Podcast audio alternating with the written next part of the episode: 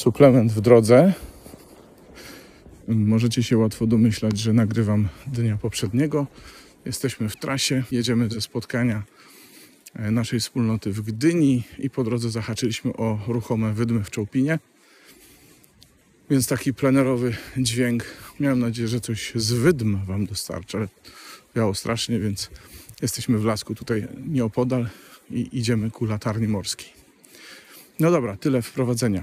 Nie wiem, czy już przeczytaliście, czy dopiero przeczytacie słowo z dnia dzisiejszego i widzicie dramatyczne sceny ze Szczepanem.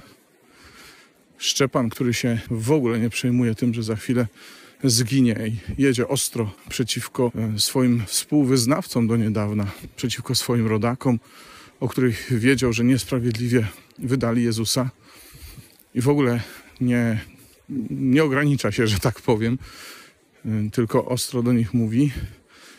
Mm, właściwie można by się zapytać, ale po co?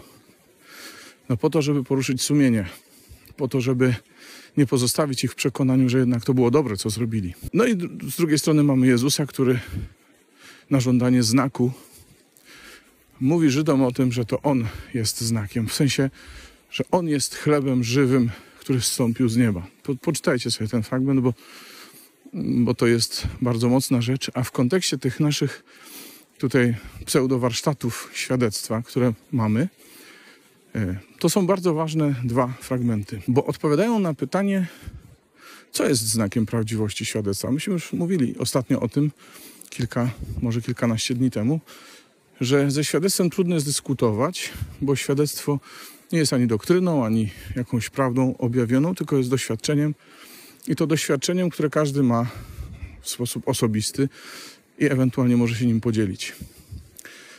To doświadczenie, którym się dzielił Szczepan, doświadczenie swojego spotkania z Jezusem, w konfrontacji jednak z postawą yy, współczesnych Żydów.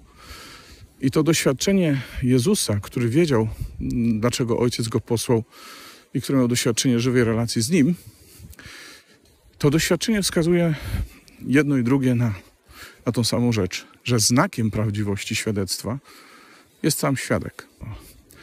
Z jednej strony nie chodzi o to, że świadek jest idealny, tylko świadek mówi prawdę o tym, czego doświadczył.